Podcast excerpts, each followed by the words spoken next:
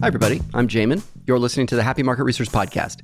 My guest today is Giles Palmer, founder and CEO of Brandwatch. Founded in 2007, Brandwatch is a global enterprise social intelligence company. It allows users to analyze and utilize conversations from across the social web. Brandwatch employs more than 500 people. Giles is also the chairman of Futili, an SMB focused software company. Prior to founding Brandwatch, Giles founded the Runtime Collective, a software company, and he started his career in accounting. Giles, thank you so much for joining me on the Happy Market Research podcast today. It's a pleasure to be here, Jamie. This episode is brought to you by FuelCycle. FuelCycle is the leading cloud based market research platform for supercharging the relationship between brands and their customers. Through their community, panel, progressive profiling, and agile insights platform, and partnership exchange of over 30 endpoint solutions, FuelCycle offers the only all in one insights ecosystem for powering innovation across product, brand, customer, and employee experiences. FuelCycle serves the world's most customer centric brands, including Google, Hulu, Tufts Health Plan, Carhartt, and more. To take your research to the next level, visit fuelcycle.com. So let's start with a little bit of context. Tell us about your parents and how they informed what you're doing today. Yeah, my parents were a well, my dad is no longer alive, my mum is, but they were a, kind of a traditional um, stay at home mom, working dad family. My dad had a very high work ethic. He came from a working class background. He was kind of a smart guy that did okay at school and eventually got into quantity surveying, so kind of ge- geeky surveying, and joined a firm when he was, I think, 27 and retired from the same firm when he was 55 and he'd, he'd worked his way up to senior partner. So he just kind of grounded out in the same industry for 30 odd years and just worked really hard and didn't put too much pressure on me and my sister to work hard when we were kids. In fact, I often asked him for advice and he and he was reluctant to give me any advice. He was kind of like, you just got to figure it out for yourself, Giles. I went to a private school. I went to a good university. I read physics at university. I came out of that. I was bumped up a year at school, so I came out pretty young and I was trying to figure out what I was going to do with my life. I had no idea about anything at that point. I was kind of 21. So, a little bit like studying law in the US, you can go into British grads often or certainly back then in the early 90s, went into accountancy to get a kind of a general business grounding. So I went and did that. I was really not very good at it. I didn't, my heart wasn't in it. And then I, I kind of joined a few industries, a few, you know, I explored a few different industries, didn't really get on with any of those. I was a geeky kid. You know, I was into computer games and programming and stuff. The internet really didn't appear until I was in my late 20s. And when it did, I kind of you know, me and some friends started up a company which we call Runtime Collective, building building web web applications for people. But in terms of my parents' influence on me, I think if I could take one thing out of that, it would be work ethic. I was a kind of a lazy kid. I found schoolwork incredibly boring, but I could do it reasonably well, especially the sciencey stuff. But I always remember my father and my mother basically just kind of giving me a hard time about not not working very hard uh, and that and that that now I work really hard, and I think that my dad and my mom was, you know, incredibly organized and ran the household. So together, that they worked incredibly hard and they set us up as kids really, really well and provided an incredibly safe and loving environment. So I think, I guess, one other point on that is that because I come from a, you know, the family was, you know, middle class, that we had enough money, I was put through a good school, and it was a very safe environment I've always, pro- I think, probably been attracted to risk, pro- maybe more than other people, because I was brought up in such a safe environment where there was never any sense that there was any jeopardy anywhere. So I think the work ethic and that kind of loving, safe family environment has kind of given me an appetite for risk and a conscience to work hard. Do you have children? I do. I have three children, yeah. Three and a stepdaughter. Yeah. So what ages? 20, 19, and two and my stepdaughter's 16 as well and my youngest daughter's 16 so two 16 year old girls yeah so what out of your parents you know your experience as a child do you think you like pulled out of that and then helped install in your children uh, i think i've taken the the work ethic thing possibly too far with my own children. I think I put more pressure on them than my parents did on me. I get particularly impatient with my son, who is very happy doing absolutely nothing other than online gaming. I think our sons know each other. Oh my god.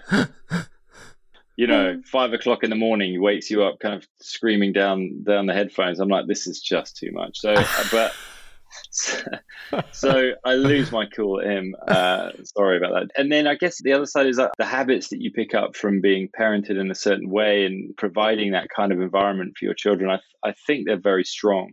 So the second point that I made about, you know, providing that kind of safe home environment, we do that. And we have a very kind of low drama household and we all kind of muck in to a degree. We all cook and the kids clean up after dinner often pretty much all the time. And so that side of things I think is good and hopefully that'll give them a sense of solid footing. But yeah, I think I do give them a little bit too much of a hard time on their academics. I think I should probably just ease up a little bit there. That's my own guilt coming through from when I was a kid, and my parents mm-hmm. guilted me into it. So, so it, will they'll probably do it to their kids as well, and add infinitum down the generations. It's one of these tragic things, right? That you do what your parents do. You repeat the mistakes of your parents.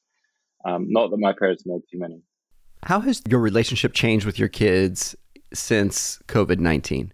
I think my relationship with my kids has changed less than their relationship with their granny, my mother, who's on her own, stuck at home. And I'm really proud of the fact that my kids, who historically would never pick up the phone and talk to their granny, I mean, they would speak to her if I called her or if she called me when they're with me. But now they're actually calling her, you know, like a couple times a week, they'll pick up the phone and they'll talk to Granny. They've got a really good relationship with her. So I'm really, I'm really proud of the way that they've jumped on that because they see her kind of vulnerability. She's in her 80s, she's on her own, she's lonely, and they care for her. So that's been super nice to see. In terms of my relationship with them, well, the oldest is at university, so she's not living at home. So hasn't, that hasn't really changed too much. And then the younger two, my 16 year old daughter, we do we do we exercise together, which we never did before, and um, she's at least as fit as I am. So, so I'm quite quite impressed actually, because um, yeah. So so not too much is the answer. Short answer. The amount of time I spend with my children has gone up just absolutely dramatically in this period. And like the like you kind of said the mundane things that I normally would do by myself such as working out. Now I'm doing it in the house and so you know there's a lot more joint activity around that whether it's my little ones jumping on me or big ones joining in. Yeah it's fun huh? Yeah it, it feels like part of the silver lining for me in this process has been my the opportunity to be able to kind of connect at a different level and a slower level with my um you know with my kids. Yeah that's good. That's true. It's true. You can have more conversations because you're not all rushing around. All right. Give us a little bit of context about Brandwatch. You started the company in 2007. You have 500 people now, which congratulations on your success. What is Brandwatch doing today? We are trying to bring together some of the innovations that we've been working on behind the scenes for the last couple of years around natural language processing, which are driven in large part by some of the big advances in deep learning, so universal translation and some of the open AI projects that have that have come to light in the last couple of years. And we're trying to simplify the ability to analyze this enormous amount of social data that, that we get in our system. Just to take a step back, the data that we collect and store is vast. I think we get something like 700 million posts a day, and we've been doing that for 12 years, something like one and a half trillion pages. So it's, it's enormous. And in that archive of basically online conversation, there are interesting insights. It's just how the hell do you get at them?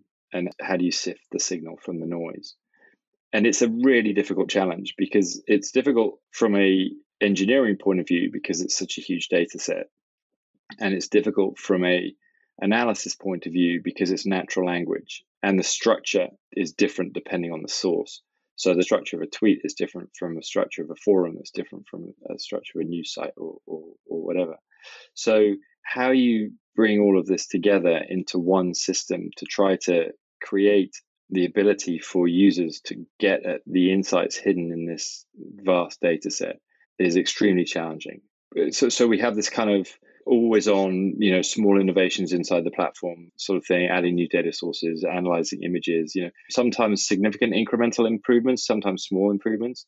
And then there are these these longer term engineering breakthroughs that are really risky, but if you can create something which really shifts the ability to analyze this data at scale and, and make it more useful and more e- and, and easier to, to wrestle with, then you know you're doing you're doing a massive service to the users. So we're working on trying to productize some of the big kind of engineering programs that we've been and when i say big i don't mean loads of people. Like it can be three or four people but they're kind of big efforts. They've gone on for multiple years.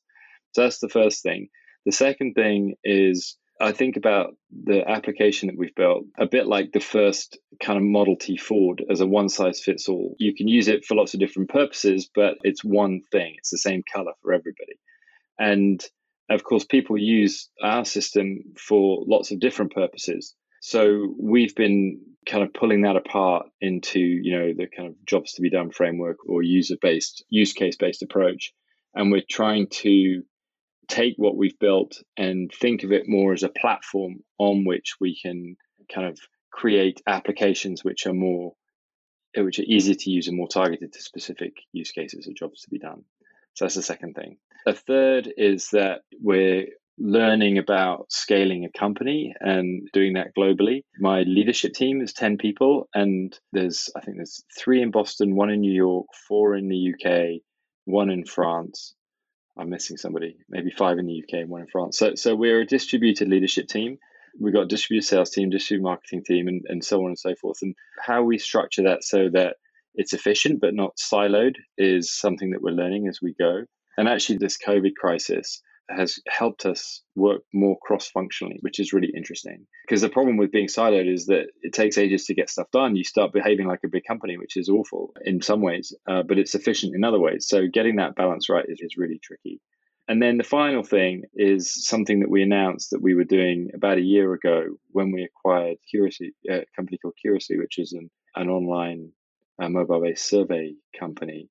And we're trying to bring together different data sets to give a bigger picture, a better picture for consumer behavior. And we're calling it digital consumer intelligence. So we're kind of trying to expand the way that we think about ourselves and, and how we innovate from social media analysis or social intelligence to digital consumer intelligence. So taking in different data sources and trying to mash them up and make sense of them including even things like you know online transactions or search data or so on and so forth. A lot of that stuff is very early stage, but I'm trying to think long term.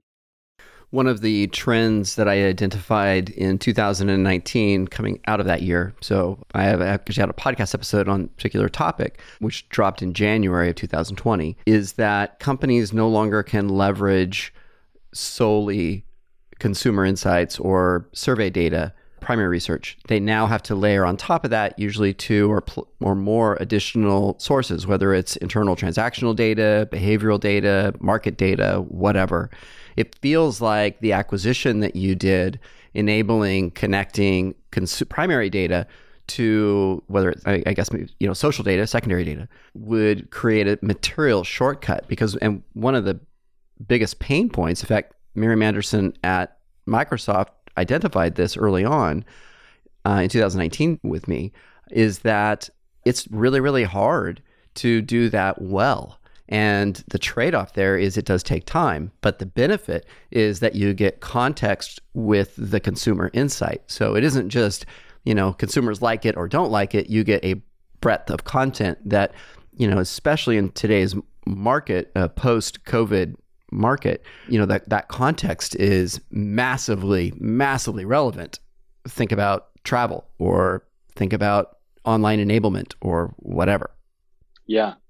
And I, I agree with all of that. And, and, and then that throws me into, into a line of thought around the use of that data and in particular, how it gets used in decision making with inside organizations and whether those decisions are kind of strategic, long term, you know significant where you're looking at big market shifts or you're trying to really figure out how you position your product in a kind of a one two three year cycle or whether it's more oh what's happening today what's going on online today what's what are our competitors doing how, what are our consumers doing and that feedback loop is quicker and it's more tactical. And of course, there's other data that informs that tactical feedback loop, such as sales data or, or, or performance of online marketing and search, which is much more measurable and kind of understandable from an ROI perspective. So all of this stuff kind of the, the, the, boundaries around the timeline of the decision making, I think, are, are, really important. And also having the skills inside organizations, or if they're outside organizations, very close by. So, a tight partnership with an agency, let's say, that can turn this around incredibly quickly, that can run quantifiable analysis on data once it's been produced or gathered and then quickly say, ah, this is what we found here, or we haven't found anything here. There's no signal in this in, in this data, or, or, or, whatever it is. And we're seeing that feedback loop where information market research, what would be, I think, historically called market research data, that feedback loop being shortened dramatically inside a lot of our customers, which is why we think about this idea of, of, of being consumer fit and being adaptable, adaptable to, to fast changing consumer habits or behaviors. And a lot of the customers that we have, and we saw it in the GRIT report as well, are getting their budgets reduced, but their workloads increased, and the need for faster turnaround and quicker insights increased as well. So it's a really interesting evolution, I think, of the market research industry from qual to quant, from quarterly to daily, from reports to quant data, you know, quantifiable uh, insights. You know, we've seen X number of people do this. This is we think that, that this is a trend, and all powered by this availability of big data and the ability to work with it and compute with it. So it's I think it's an extremely extremely interesting time in the world of market research, and in some ways. My personal view is it would be great to change the name of the industry because the name has got a bit of a stodgy old old school thing going on with it. Whereas actually, what's happening with market research and, and consumer insights inside some of the most successful companies of the world today is really quite groundbreaking and innovative and very forward looking. So um, I think we're seeing a big sea change shift, like big, big shift in the market research kind of industry, shall we say? And, and, and I think it's going to, I think it's going to get bigger, but it's going to change the way that it is. Like, yeah, you know, I totally agree. Even impacting you know down to like the skills of a market researcher that there's a whole evolution around that absolutely let's pull back a little bit about the story of brandwatch i want to dive into yeah. this as an entrepreneur so you started the business in 2007 facebook yeah. did its ipo i believe in 2012 and twitter the following year in 2013 so you were like really yeah. ahead of the curve in terms of like I mean, people knew that these were big companies before they went ipo obviously but you know, having said that 2007 is very very early in the social network life cycle. Yeah. Makes me think we should have got a lot further than we have, to be honest. well, there's that. And then we hit a recession uh, directly after you started the business. Yeah. What was the impetus for starting Brandwatch in 2007? And then, you know, how did you navigate that course coming out of or into going into the recession? So the impetus was I've been with some friends of mine, we've been running a, a, technology services business for five or six years, and I didn't want to do that anymore. I wanted to build a product company. You know, we started with not very much idea about how to build software, and we'd learned. We'd made lots of mistakes and failed a lot, but we knew how to build software, and I wanted to build a product. So there was this nascent, small project that we'd been working on around building a web crawler, which was never really finished. But I used that as an impetus to create Brandwatch, I spoke to my partner at the time and said, "Listen, I want to go off and do this," and he was like, "Fine, you know, you can buy me out, and off you go."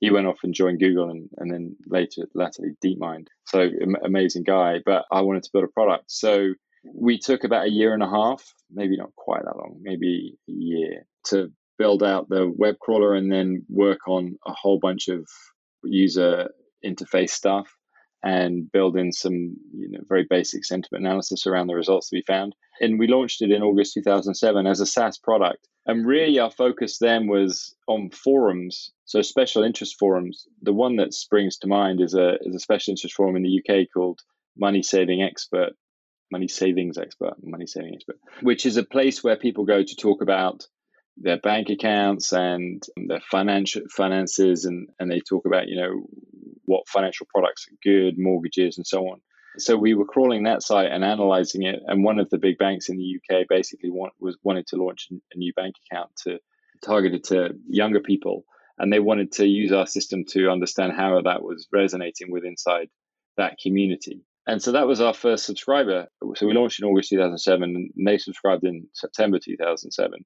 We didn't get our second customer until January 2008, um, which was a challenging time for sure, when I was trying to raise money as well to keep the lights on.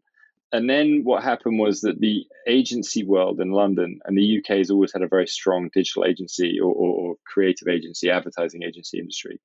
They started realizing that there was this new ability to tap into consumer insights and, and understand consumers. And, and so they started subscribing to our to our system. They weren't paying us a lot of money, you know, a couple of thousand dollars a month. It's not a small amount, but you know, you need a few more. You need quite a few of those to keep a team of ten going. And we started to see some traction with those agencies, and so we really lent in with them, and we we kind of built the product with their needs in mind and then they had they had all sorts of different needs so that's why the product ended up being this very flexible system in terms of the uh, recession it didn't really impact us well, who knows? Because I don't have a control group, non non recession. okay, but we, that's we, fair. We did a getting back to market research. We did pretty well throughout the, the recession, mainly because it wasn't an expensive product, or it wasn't a crazy expensive product compared to you know people based market research. Not that we were really thinking of ourselves as a market research platform at that time, but also you know even during the recession, the world was going online so more people were signing up for Twitter and Facebook, and more people were using Google, and more people were buying iPhones and you know getting their smartphone experience and so on. So so it may have been a global recession on a macro level, but online was still growing like crazy, and that was our domain, and, it, and it's continued to this day. So you know from money from offline to online. That's the trend of the last 20 years, right? And that's our playground. So, in that respect, we were somewhat insulated from the recession. Uh, SaaS businesses, um, you know, they already get a fantastic multiple relative to services businesses, but it's mm-hmm. when you go through a recession, you really appreciate having the guaranteed revenue. Too right. It's a very nice, very nice it's model. Not guaranteed though.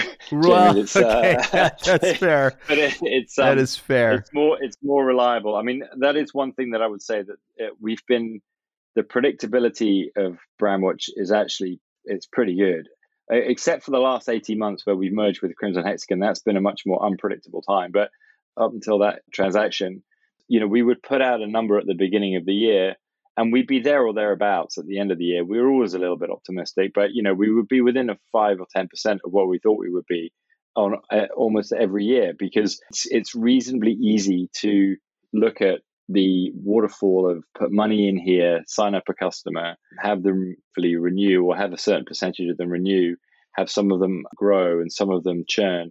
And you know, it's not a complex model. And once you've done it for a few years, it's unlikely to change dramatically the next year. And, and the recession was no different. But then again, it was early. Like we didn't really have that, that data back then. Right. Let's shift gears. I want to talk about the role of diversity in consumer insights. So, you know, as a professional market researcher, sample frame or, or you know the definition of who it is that you want to talk to is you know really important and you want it to look like census or whatever so that it's representative of the people that you are trying to represent right and so we all know what that looks like as consumer insights professionals or even as aspiring consumer insights professionals. I want to pull back a little bit and talk about the role of diversity as it relates specifically to the research team. Do you think there needs to be some consideration when doing the analytics as it relates with the actual people doing the the work of the insight as opposed to just the sample frame? Yeah, I think that the two are related if you've got a small sample size and you're asking direct questions, then the skill of the market researcher to not over conclude because it's a small sample and because it's prompted and run the process in a in uh, in as unbiased a way as possible is absolutely critical. And obviously, if you get two market researchers, they're going to do it in a slightly different way. So maybe doing it multiple times to have kind of a sort of a double blind type approach is good as well with the sort of data that we're looking at, it's massive in scale. So, that, so you have fewer biases because of the sample size. And most of what we do is trying to pull insights out of unprompted data.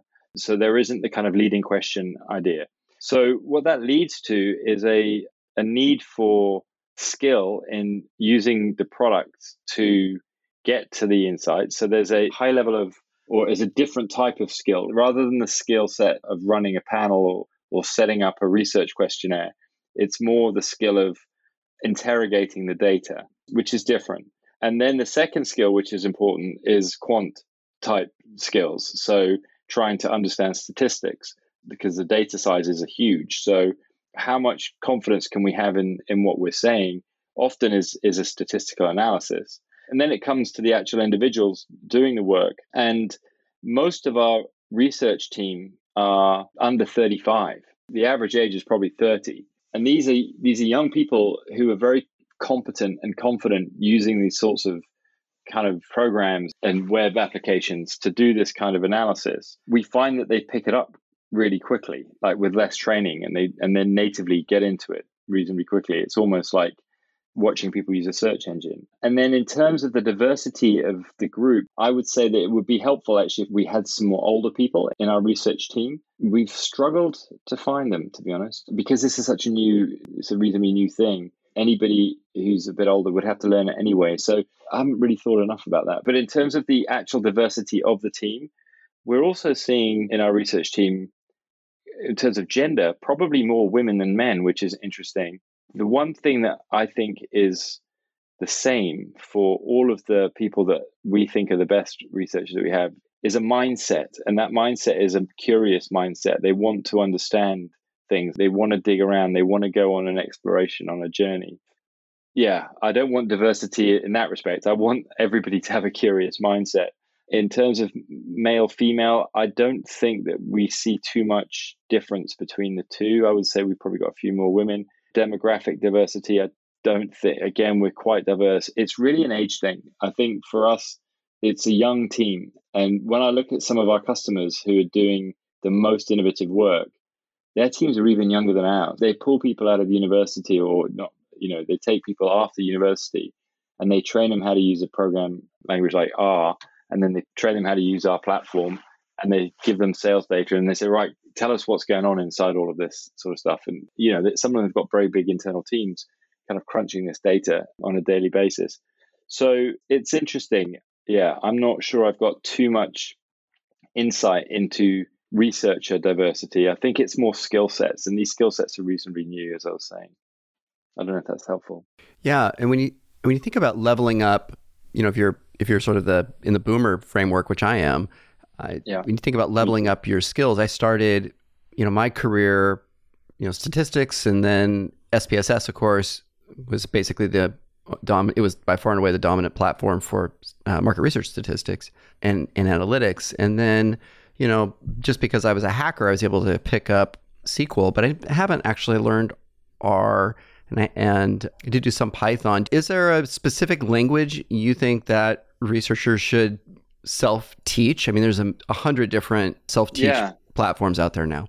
When we started our research teams, we have one in the UK that was run by somebody who who came out of Nielsen. She's now a head of product. She's kind of, I would say, more of a qualitative market researcher. Comes from a, a social science background, and then the guy that was running the team in New York was more geeky. Came from a CS background, and they developed two different methodologies, which were both popular with different customers.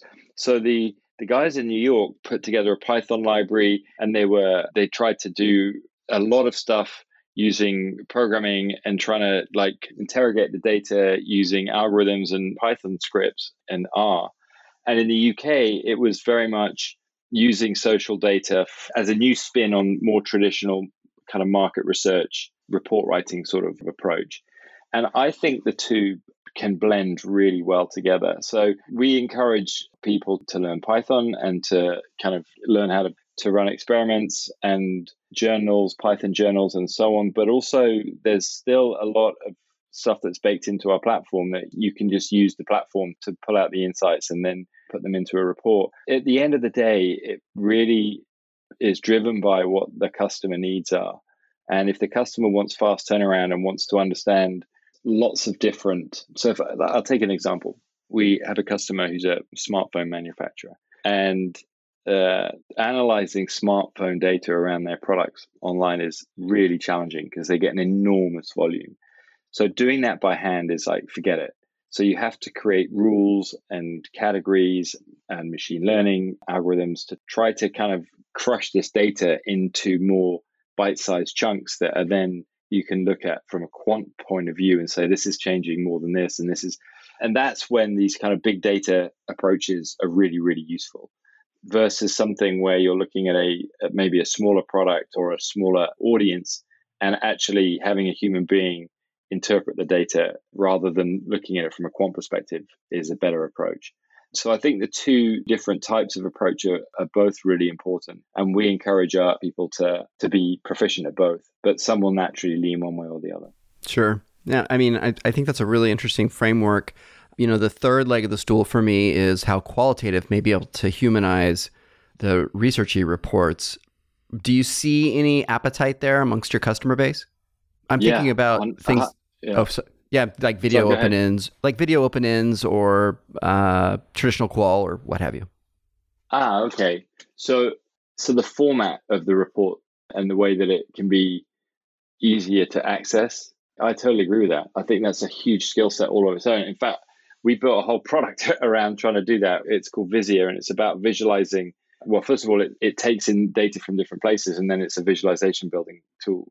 But nevertheless, like a tool can't do it all. Like it's really about how you can, as a human being, create a compelling, interesting, authentic story message that lands with the audience that you're trying to get to. And of course, the longer you take on that, the more you craft it, the more you script it, the more you put into the video, the better it is. But then you might not have time to do that because the demand is like, I need this today. So it's, I think, again, it's one of these really, really interesting areas where you know, market research has been PDFs forever and it doesn't need to be. Like it can be a video, but then how do you make it such that it's searchable? Or, you know, how do you structure the video in a way that it gets the right messages to the right people? So eh, not everybody has to listen to the whole thing. I mean, very tough questions to answer. I, th- I don't think there's a, a simple answer to any of that, but having that toolkit at your disposal as a market researcher is critical. All right. So my next three questions are going to be more of a format of rapid fire. Um, okay. So are you ready? Yeah. First question How will the market research space be different in the next five years? More quant, faster, easy to use, cheaper tools, five times bigger as an industry. What is the biggest issue facing today's market researchers? Complexity of data amount of data, the time it takes to do stuff, and the cost. Last question.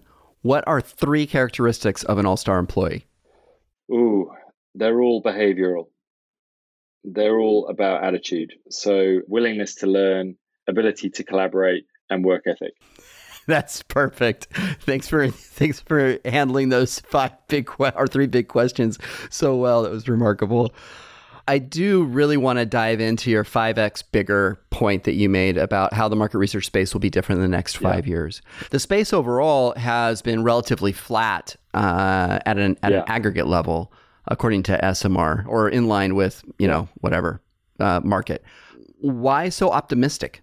I think it might be a nomenclature issue as well. I think that there are certain things that go on right today that are market research that are not called market research and they're not captured. So I think it might be that, you know, the way that it's been measured today is not the way that it needs to be measured going forwards. But I'm optimistic because I remember Bill Gurley, who's a famous VC who invested in Uber.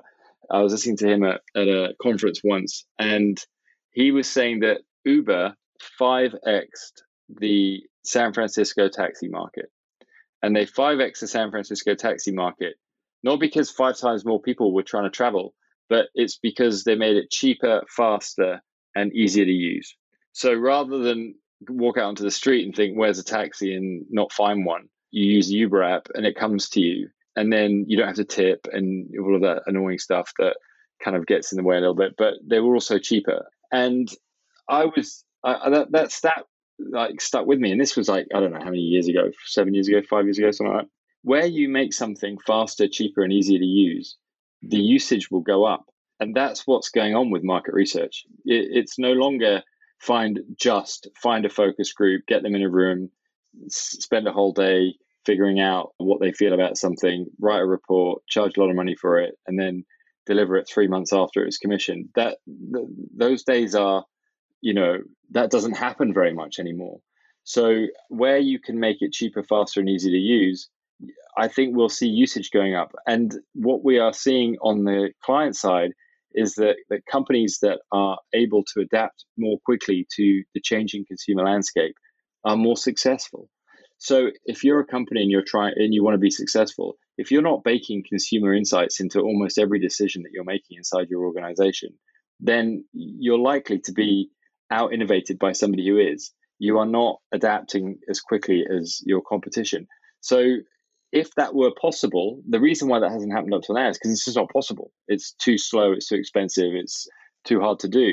But if we could make it faster, easier, and cheaper, then it will happen more. So, I mean, 5x could be a massive understatement because I think that it's it's no longer market research; it's decision, it's decision management. And if you're not baking consumer insights into your decision management inside your organization, you're you're you're probably not going to win. Last question. What is your personal motto? I don't, I don't, I want to get one. Did, did, did, you, did you ever see the film? Um, did you ever see the film The Fantastic Mr. Fox, which is a Wes Anderson as an adaptation of um, a Roald Dahl uh, novel? No, I have not. but now I'm going to watch it. Oh, you must! It's absolutely fantastic, and I don't know how your how old your kids are, but even if they're teenagers, they'll still love it. It's utterly brilliant. Anyway, there's this badger in that film that um that does this thing where, where he makes some noise and he goes and then clicks his fingers or something. And then and the fox goes what the hell's that? He goes uh, it's just my personal thing. It's my personal motto. And, and i was like that's a, you know it's a bit weird. But i don't have a personal motto. The cultural kind of foundation upon which Brandwatch is built and it's and it was done it from the very beginning. In fact it was the cultural foundation on which Runtime Collective was built. It's probably baked into the name Runtime Collective hippie sort of name and that that is um, the golden rule: treat other people as you would like them to treat you, and that underpins kind of how I think about behavior, culture, all the sorts of things that we do inside this company, and and what we do with our customers, and so on and so forth. So, I guess if I could, if I live by the golden rule, probably more than I do right now, then I think that would that would that would be a good thing. So I guess the golden rule is my is my guiding principle. My guest today has been Giles Palmer, founder and CEO of Brandwatch. Thank you, Giles, for joining me on the Happy Market Research podcast today. It's a pleasure, Jamie. Thank you so much for having me. Everyone else, if you found value in this episode, which I know I did, especially the 5x, uh, reverse 5xing the uh, market research space, super interesting stuff. Screen capture, tweet, share on social, tag me. I will send you a shirt. Have a great rest of your day.